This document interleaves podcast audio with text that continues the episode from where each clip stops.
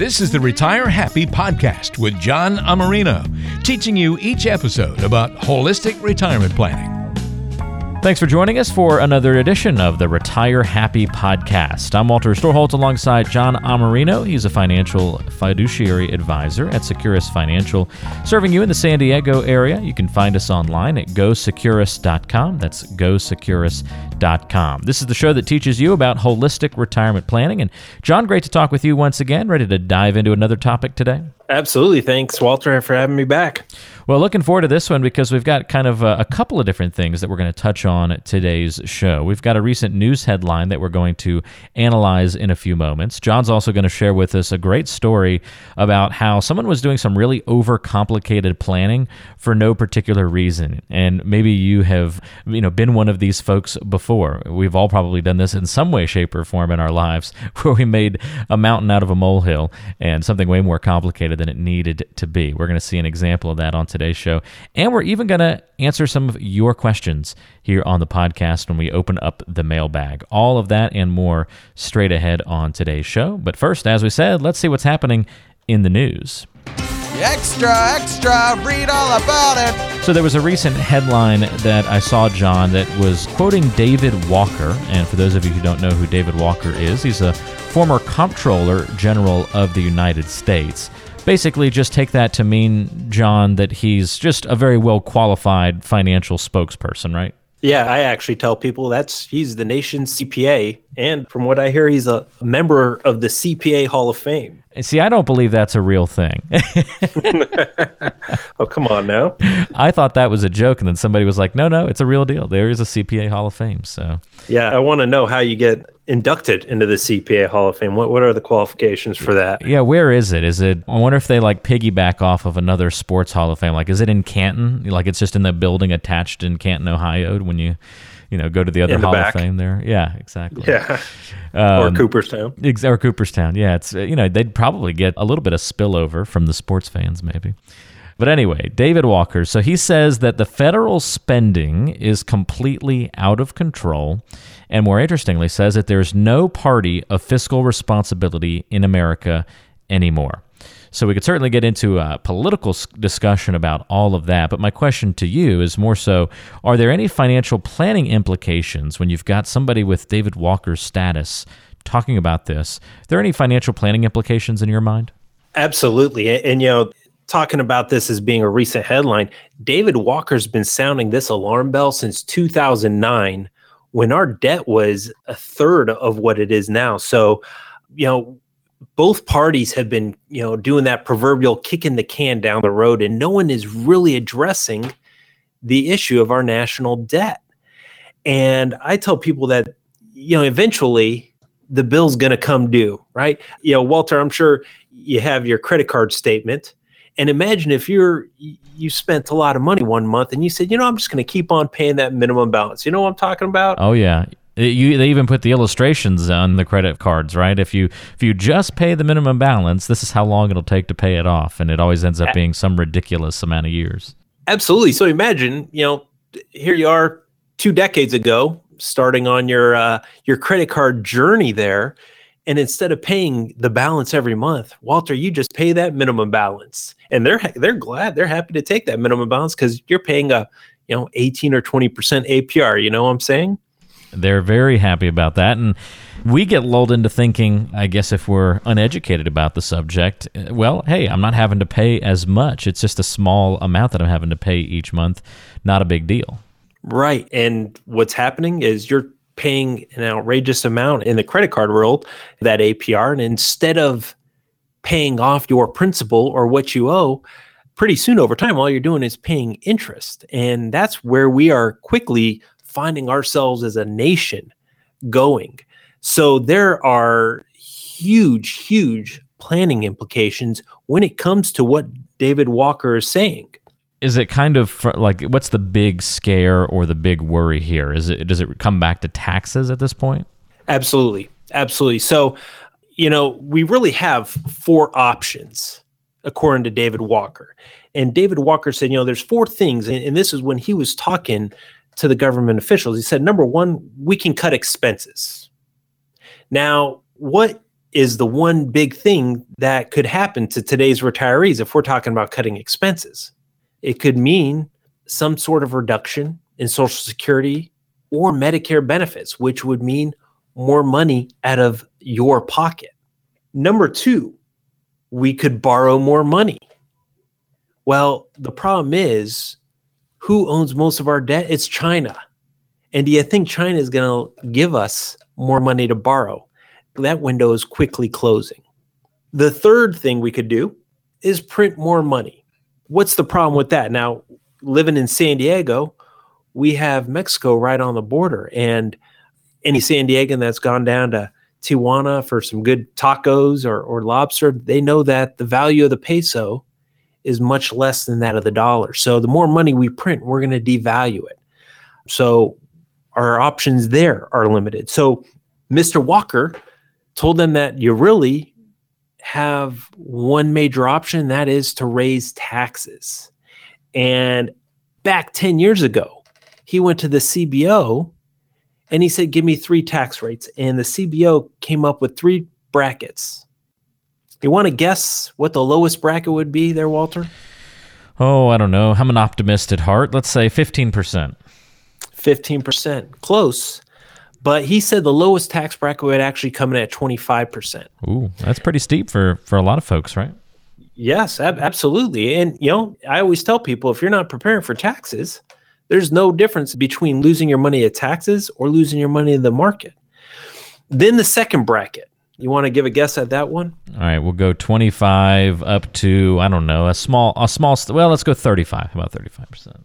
thirty-five would be a great guess, but it's actually way off. Uh-oh. sixty-three percent. Oh, no. That's no so, fun. That's no fun.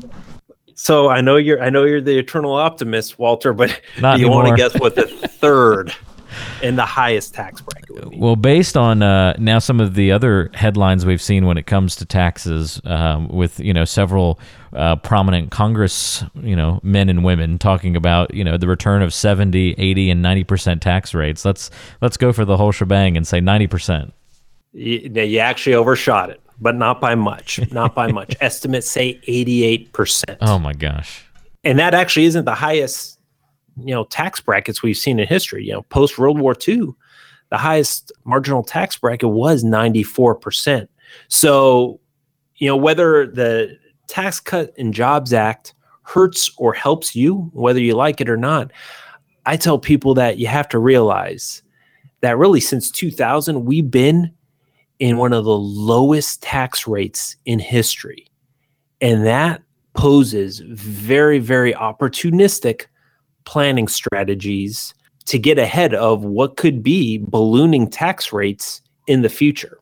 Well, it's a huge topic, I know, for any retiree or pre-retiree. But before we move on in subject matter, I think it'd be important to follow up with this, John, and that is, it's clearly such a big issue, but do you find when you review financial plans and what folks are doing to prepare for retirement that it has been made a central tenet of their financial plan, or is it a huge missed opportunity for most folks? Oh, a huge missed opportunity for a lot of folks, a lot of folks. As a matter of fact, I've, for the last couple of years, taught a taxes and retirement class here in San Diego. And many of the people that attend the class say, my advisor does not want to talk to me about taxes. And my response to that is, I find that to be interesting because everything you're invested in will have a taxable implication in the future. So we need to be talking about taxes because this debt is not going anywhere. The bill will come due. And, you know, unfortunately for us, the taxpayers, we're going to have to fund that. Well, it's a good conversation. I'm sure we'll do many more podcasts where we dive deep into the subject of taxes, but we'll we'll cap the discussion there for at least a moment, and that's a little bit of what's been happening in the news and John's opinions on those things. I mentioned we were going to hear a story from John on today's show as well about overcomplicated planning. This segues nicely, John, because I feel like taxes has always been one of those things that sure should be, you know, a lot less complicated, or at least it seems like there should be ways to get rid of the the, you know, thousands of pages of and, and words and paragraphs of tax code, you know, and maybe just boil it down to simple percentages at some point. But let's talk on an individual basis. Have you ever met somebody whose portfolio, their retirement plan was way more complicated than it needed to be? Absolutely. Uh, not just one person, several people that have come to my office with just overly complex plans. All right. So give us an example or maybe the best one that comes to mind and what you did to help kind of problem solve that. Yeah. So, you know, last year, I actually, I'm sorry, in twenty seventeen, I actually went through a period of time where I saw a cluster of clients where their plans were just very, very complex, a lot of moving parts. They didn't understand what their plans were all about and how they were designed. And, and to me, as a, a fiduciary advisor, that's the utmost important thing, that the clients understand why they're doing what they're doing with their money. And to give you just a couple of examples, I had, you know, they're one of my favorite clients now. They came in and they're working with an advisor and they just had this complex strategy. They, they had a plan that was about seventy-five pages long, with complex graphs that they didn't understand. And when we cut through all the jargon, they were in complex real estate investments, broker development investments that they didn't know how these exactly worked. They didn't know how illiquid they were. And they also didn't know or understand the high costs that they were paying.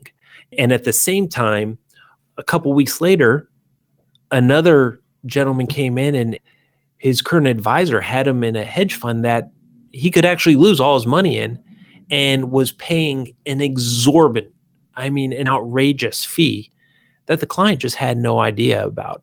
And when it boils down to it, for the majority of Americans, the financial plan does not have to be complex.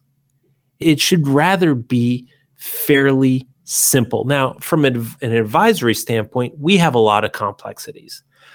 But Walter, if you're coming in and, and you're talking to an expert about money and he comes out with a bunch of graphs and, you know, a bunch of complex terms, do you feel good when you leave that office that you don't understand what he just said? Everything was, you know, it looked like Chinese to you, and you don't understand a thing. Do you really feel good about the plan, or are you now just hoping he as the advisor doesn't fail you?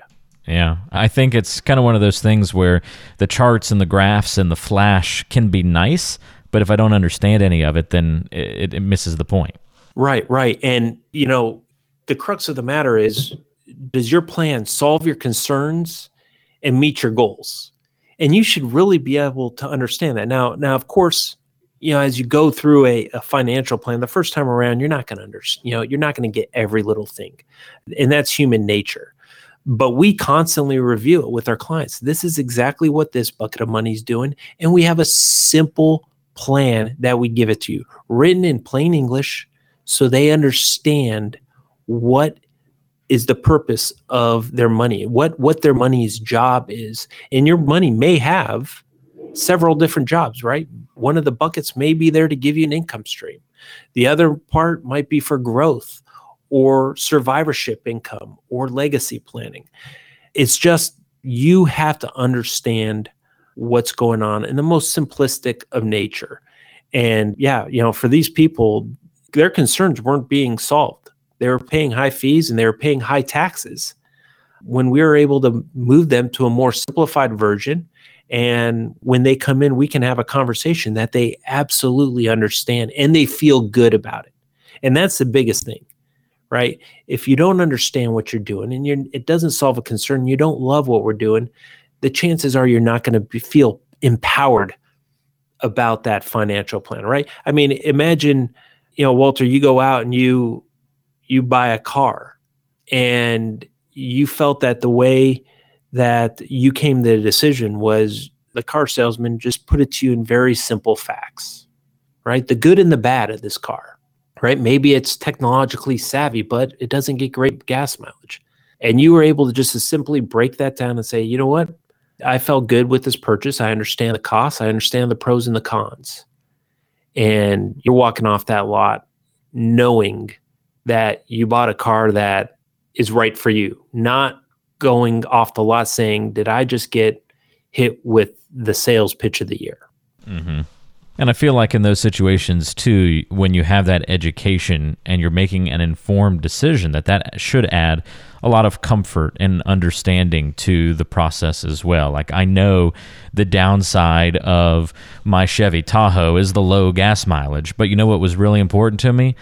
I love having that room to breathe on the interior and a little extra space to spread out my elbows and, you know, the safety of being up high. Those things were all more important to me than maybe the gas mileage. But it could also, for the next person who walks into the office or, in this analogy, into the dealership, their priorities could be totally different than mine. They might not care at all at the uh, size or the interior of the vehicle. They want to and really value, you know, fuel economy in the green side of the aspect. And so they want something that, you know, they're never going to be interested in that Tahoe. So their solution is ultimately very different than mine, but we both went in and got good, solid information that led us to make the best decisions for our particular situation. And I imagine that's pretty much how you operate in the office when it comes to putting together financial plans, just on a, a broader scale.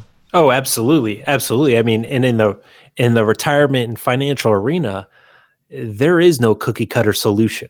Everybody has different asset levels, goals, concerns, health conditions, life transitions that they have to prepare for. No two clients are the same. And, you know, we take the time that when people come in our office, the first meeting is just getting to know that client, because that is the foundation of what helps us make a customized plan. And I tell people, when it comes to complexity, and one thing I'd urge our listeners to do, if you don't understand it, no matter who you work with, just say, can you repeat that? I didn't understand that. Yeah, you, you know, should. This industry has some complex terms that sometimes we as advisors forget because they're second nature to us. But while we're trying to design a plan for you, this is your life savings. That's important. And this is your livelihood, right? If you're retired, you don't have that paycheck coming in anymore. So you are depending on your life savings, you know, to live off of. So you need to understand what's going on. And, you know, that's why I encourage people, if you don't understand, ask, and ask until you understand. And if your advisor's still not telling you in a manner that you understand it, can you just rephrase that?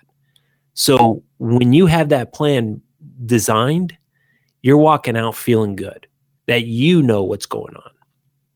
If you don't take anything else away from today's podcast, I'd suggest certainly to remember that. Don't ever be afraid to ask more questions when it comes to your financial situation. And it's a perfect segue. One of the reasons why here on the Retire Happy podcast, we're going to want to make sure to answer your questions from time to time on the program. If you'd like to submit questions to be featured on the show and have John answer them here on the program, you can do that by going to go securus dot com and click the contact button to ask ask your question online, or call your questions into John at eight five eight, nine three five, six two one zero. Now, you don't have to have your question featured on the show, but it's an option for you. So let's open up the mailbag, and I've got two questions to throw at you this week, John, the first of which comes to us from Lockhart. And Lockhart says, if we enter into a long down period in the market, what will be the best approach for someone nearing retirement? I'm almost to that point and trying to figure out how to best position myself these final few working years. Well, that is a great question. And Prudential came out with a phenomenal piece, and the piece was entitled The Retirement Red Zone. And what this piece brought up was the last five years of employment and your first ten years of retirement are your fifteen most critical years of your financial life. What do you think about that, Walter? The first fifteen years, or the last fifteen years of your financial life, are the most critical for your retirement. Right. The last five years of employment and the first ten years, ten years. Of retirement. That fifteen-year period, Prudential termed as the most crucial fifteen years of your financial livelihood.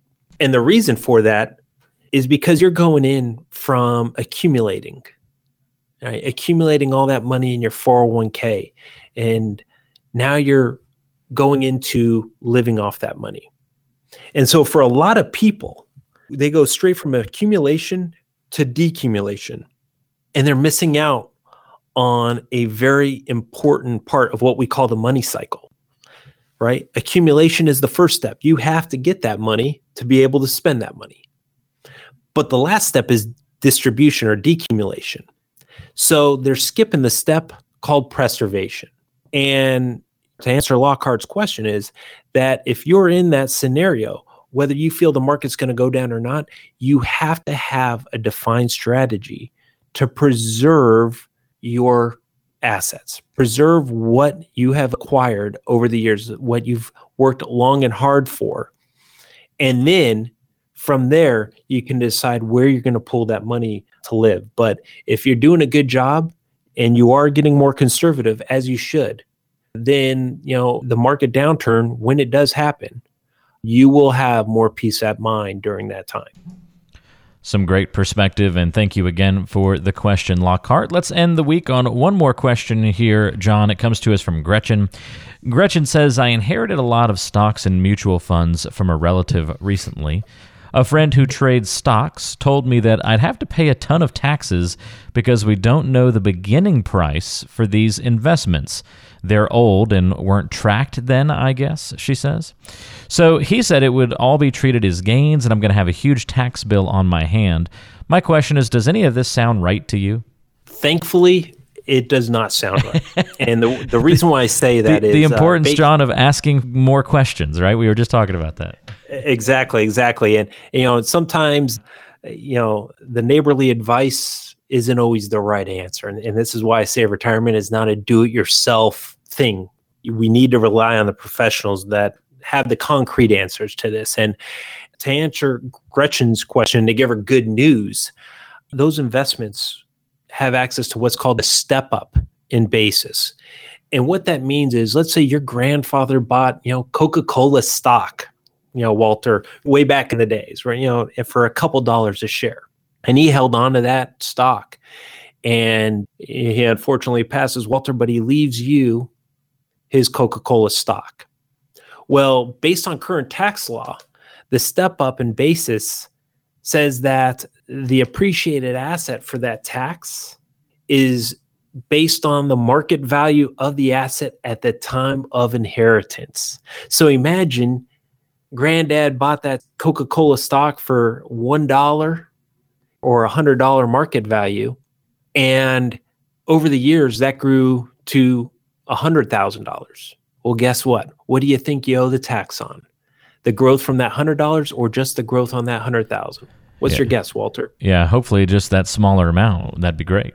Absolutely, absolutely. So, you know, when you inherited that money, if it was one hundred thousand dollars, you're only going to owe the tax on any growth from that point on. So if you held on to that Coca-Cola stock and it went up to one hundred five thousand dollars, then you would just owe the step-up tax on that last five thousand dollars.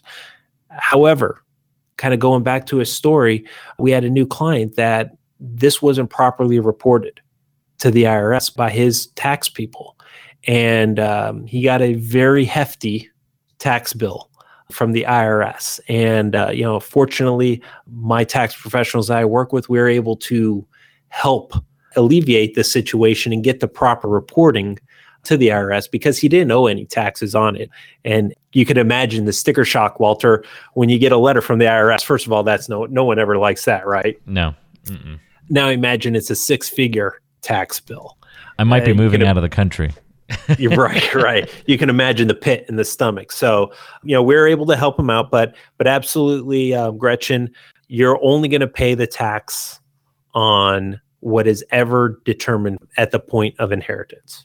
Great question. Lots of great questions on today's show. Thanks, Lockhart and Gretchen, for submitting those. And again, if you have questions yourself, reach out to John. Ask them. Don't be afraid. That's the big takeaway from today's episode. You can ask them online if you like doing it that way. Go Securus dot com. That's Go Securus dot com. You can come into the office there on Trina Street, conveniently off Interstate fifteen, next to Scripps Ranch High School, and uh, have a conversation in person, or start it over the phone as well. eight five eight nine three five, six two one zero is your number to call. If you haven't had conversations like this with a financial advisor, talk to John about it. eight five eight, nine three five, six two one zero is your number to call. John, thanks for taking us through some of the uh, things we've seen in the headlines lately, and also talking to us about some of these great questions from listeners and giving us great information. We covered a lot of ground on today's show, and we'll do it all again on the next podcast. Thanks so much. Absolutely. Thank you, Walter. I had a blast. That's John Amerino, and you can uh, once again tune into the podcast. Don't forget to subscribe to the show on iTunes, Google, Apple Podcasts. You can also find us on Stitcher and iHeartRadio and TuneIn and lots of different places where you listen to the show. If you have a particular podcast app that you like to utilize, and for some reason you don't see the show listed there, let us know, and we'll make sure it gets submitted and added to that platform. Just let us know by uh, the aforementioned ways to get in touch. And of course, you can always find the episodes online at Go Securus dot com as well. For John, I'm Walter. We'll look forward to talking to you next time on the Retire Happy Podcast.